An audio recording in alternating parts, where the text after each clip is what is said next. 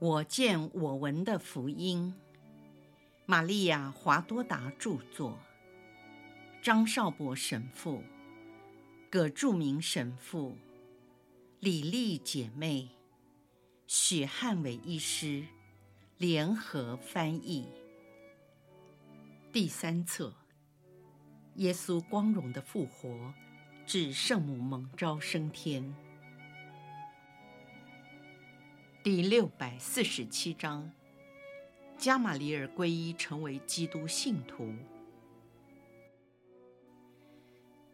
目前所看见的神视，应该是过了好几年的光景，因为若望已经是一位成年人，他的体格壮硕结实，面容成熟，头发胡须的颜色显得深黄。圣母玛利亚在纺织，若望在整理厨房用具。格泽玛尼这座小屋墙壁都粉刷过了，所有木质的家具、坐凳、门窗以及放置油灯的柜子也都油漆过了。圣母的面貌清新安详。至于过去为了耶稣的圣死回归天乡。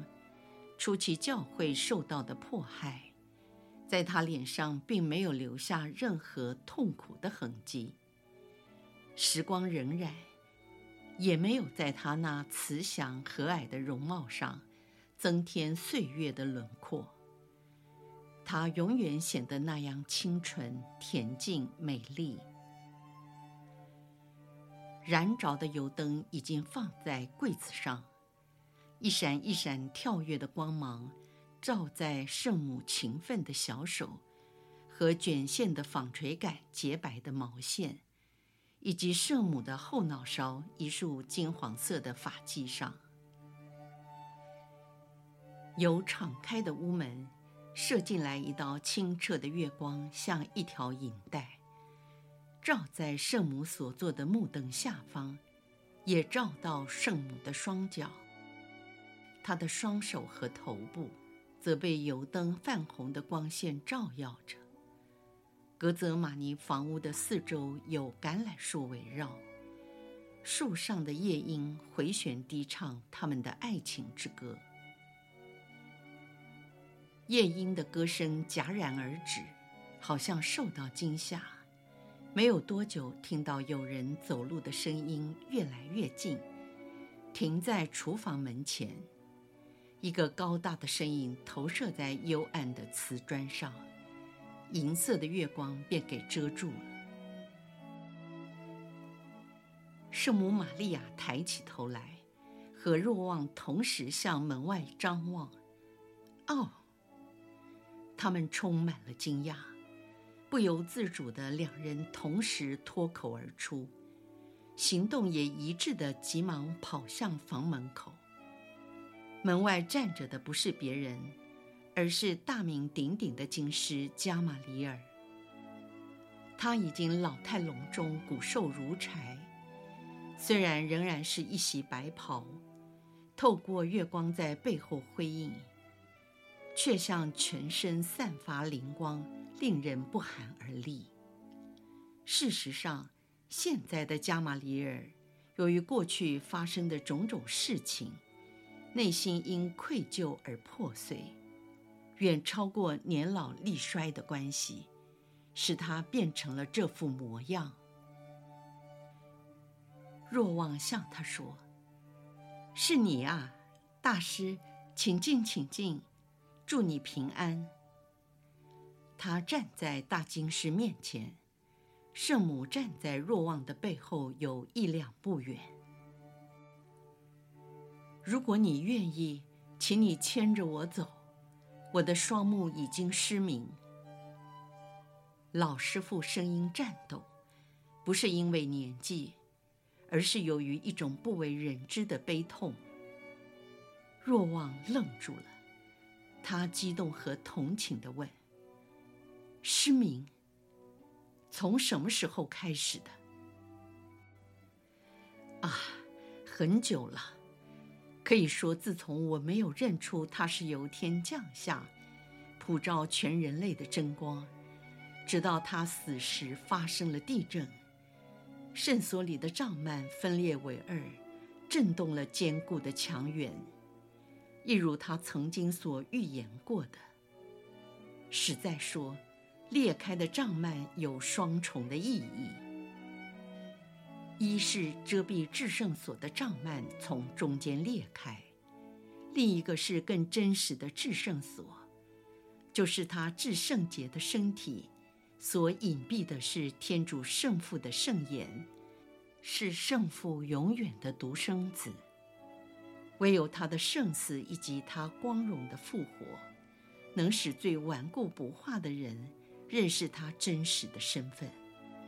他是基督，是莫西亚，是厄玛努尔，而我就是其中的罪魁祸首。从那时开始，黑暗一天比一天加重，降到我的双眼上。这是我应得公平的惩罚。我的双目完全失明，已经有一段时间了。现在我来是为了。若望打断了他的话，问说：“你来是想求个奇迹吗？”“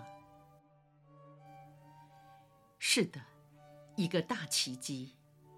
我是来求真天主的母亲。”加玛里尔，我没有这种能力，而是我儿，他可以叫死人复活。瞎子看见，聋子听见，哑巴说话，癞病人得洁净，但是我不能。圣母继续说：“请到桌边坐下休息，你一定累了。年事已高，大师，请不要过劳。”圣母慈祥的和若望搀扶着他，坐在桌旁的凳子上。加玛里尔在放开圣母的手之前，恭敬地口亲了他的手，然后说：“玛利亚，我来不是求你给我显个奇迹，能够重新看见，不是的，我不求物质的奇迹，而要求你这位在所有妇女中最蒙祝福的，为我的灵魂求得如老鹰般的眼力。”好能看见全部的真理。我不求你为我肉身的眼睛恢复光明，而是要我看见超性的光明，天主的真光，智慧、真理、生命。一切都是为了我的灵魂，为了我这一破碎并被内疚始终不断地折磨的心。我已经不渴望再看到这希伯来的世界。这些人如此固执地背叛了天主，但天主却从古到今对我们百般容忍，我们实在不堪当他来到我们中间。相反的，我很高兴不再目睹这一切。由于我的双目失明，让我能免除对公益会和圣殿所应负的一切责任。这两个机构的人对你的圣子和你圣子的信徒都非常的不公平。目前我全心全灵全意渴望见到的只有耶稣。我希望在我内，在灵里见到他，就像你，哦，神圣的天主之母，还有非常纯洁的若望。以及雅各伯在世的时候，还有其他的人看见他一样，在执行艰难及受阻挠的职务上，得到他的帮助。我也愿意如同你们，在精神方面看见他，好全心全力的去爱他，借由这种爱来补偿我的罪，并希望能获得他的宽恕和永生。那是我最不堪当得到的。说完，加玛里尔趴在桌上抱头痛哭起来。圣母将一只手放在他因哭泣而颤抖的头上，向他说：“不，你并没有变成不堪当获得永生的人。谁若明认自己的过犯，救世主定会赦免他们一切的罪，甚至出卖了他的那个叛徒。如果犹达斯能忏悔他所犯的滔天大罪，耶稣也一样会宽恕的。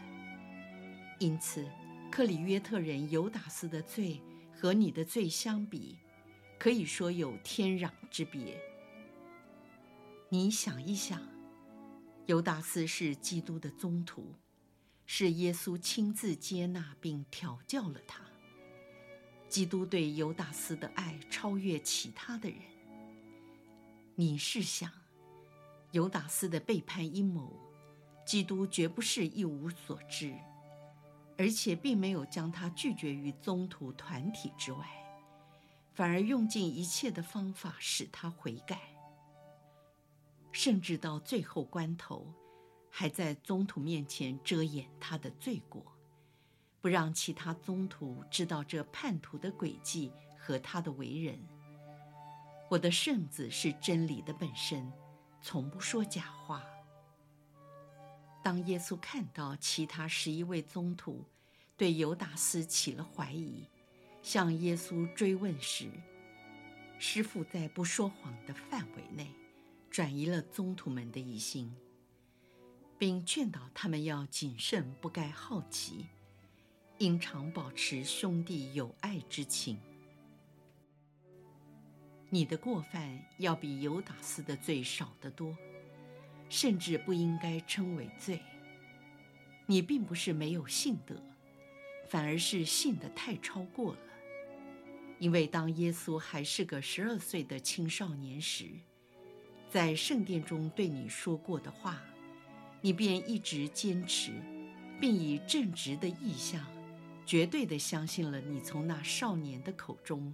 听到了无限智慧的话语，又一直等待那征兆的出现，才愿意信他，并承认他是默西亚。天主会宽恕那些具有这种坚定和忠实信心的人，尤其对一个在没有完全清楚被判定死刑者的真实身份之际，拒绝参与判决的人。因为他认为这是违反正义的行为，对这样的人，天主一定宽容的。由于你不愿意参与那谢圣的判决，而离开公益会以后，你的心灵对真理的了解不断的增长，尤其是在圣殿中，你亲眼目睹了至圣所的帐幔从中间裂开时。你就明白，很久以来所等待的征兆，终于实现了。它标明了基督宗教时代的来临。你在我圣子的十字架脚下，他的遗体那时已经冰冷僵硬，你却匍匐在十字架下，说出了感人肺腑的祷词。那时你对真理的了解更加长进。以后每次你辩论或抗议退席，为了维护我圣子受迫害的仆人，尤其你从未参与第一批殉道者死刑的审判，这一切都使你对真理的了解几乎到达了圆满。加玛里尔，你每次的痛苦、同情、正义和仁爱的一言一行。都扩展了你对真理的视野。加玛里尔说：“这一切都显不足，因为我领受的是一种与常人不同的恩宠。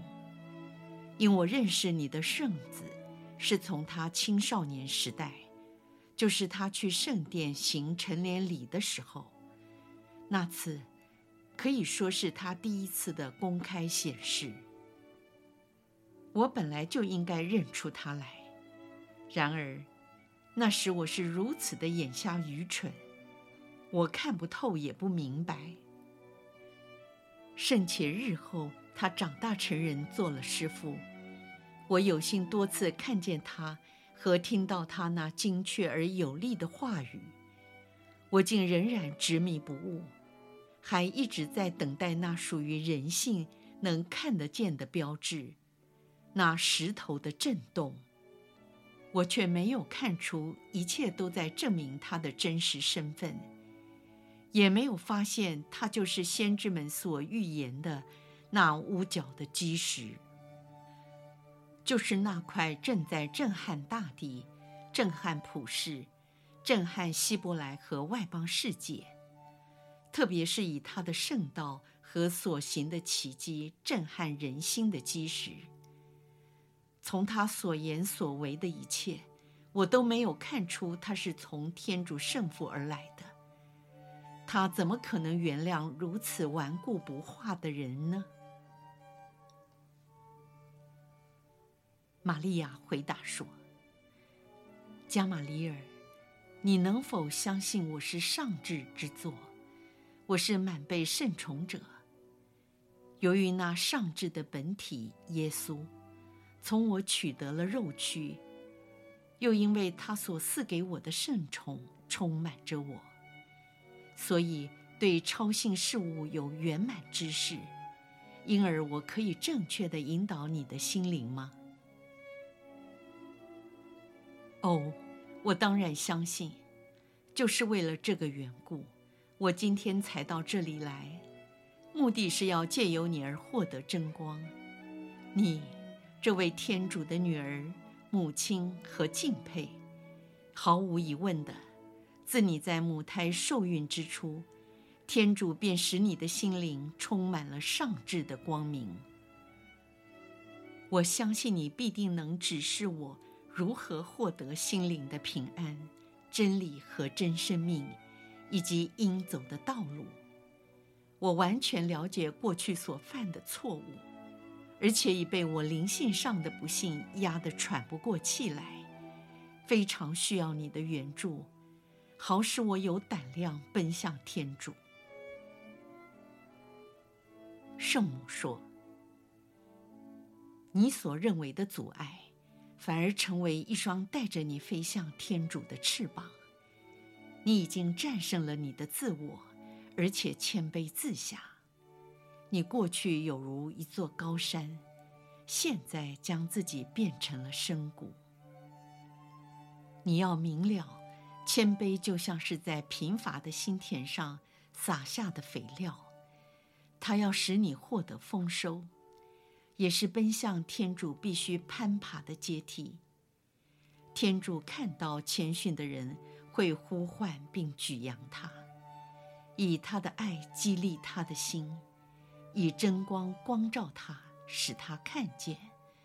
为此，我告诉你，你已经进入了光明中，走在正义的坦途上，奔向天主子女的真生命。加玛里尔说：“但是，为了获得圣宠，我应该进入教会领受圣洗圣事，以洗净我的罪污，使我重新做天主的义子。这一切我都不反对。相反的，我放弃了在我内法律之子的身份。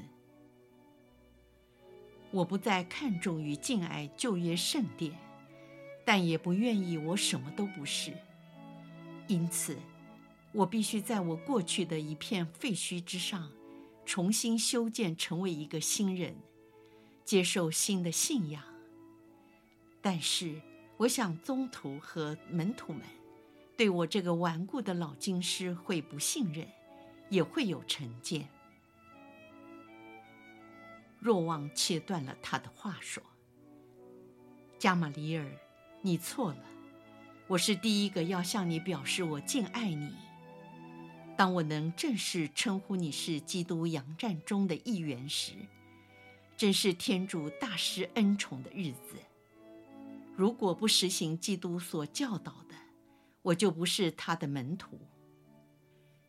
基督命令我们要爱和谅解所有的人，特别是那些比较软弱的、生病的。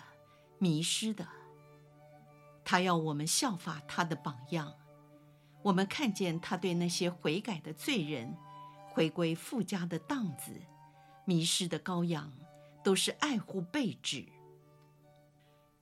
就如玛丽德莲、撒玛利亚妇人、阿格略、右道，还有数之不尽，因着他的怜悯而得救的罪人，即使是犹达斯，如果他认罪悔改，耶稣也一定会宽恕他的重罪。耶稣在三年传教期间，也曾多次宽恕了他。只有我明白，他虽然知道犹达斯的一切恶行，还是很爱他。请你跟我来，我将使你成为天主的子女和救主基督的兄弟。可是你不是大司祭，大司祭是博多，而博多是否会对我好呢？我知道他跟你很不一样。若望说：“以前是一个样子，但自从他认清了自己是多么的软弱和胆小，甚至否认了自己的师父后，他现在完全改变了。他对任何人都是怜悯的。”加玛里尔说：“既然这样，就请你立即领我到他那里去。我已经年老。”也耽误了太多的时间，我太不堪当做基督的门徒。我也担心耶稣所有的仆人都有同样的想法。现在圣母玛利亚和你的话，给了我很大的安慰。我希望立刻进入师父的养站，因我怕这老朽的心脏，由于种种的原因，随时都会停止跳动。请你引领我，因为扶我前来的仆人，我已经命令他回去了，免得他听到我们的谈话。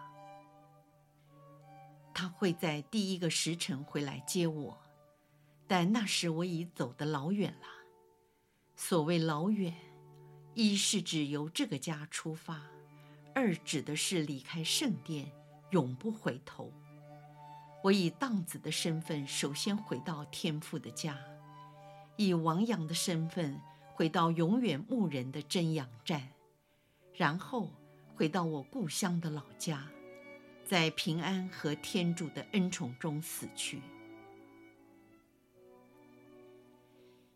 玛利亚情不自禁地拥抱加玛里尔，并向他说：“愿天主赐给你平安和永远的光荣。”你堪当得到这赏报，因为你曾向以色列的权贵显示了你真实的思想，丝毫不畏惧他们会有什么反应。愿天主常与你同在，愿天主降福你。加玛利尔重新寻找圣母的双手，并口亲着，他跪下恳求圣母。将他蒙福的双手按在他白发苍苍的头上，圣母答应，便在加玛里尔的头上画了一个十字圣号，然后同若望一起扶着他站起身来，陪他走出房门，目送他在若望的扶持之下走向真生命，也就是领受洗礼。加玛利尔虽然走到了人生的末刻，但是在超性生命来说，他的人生正要开始。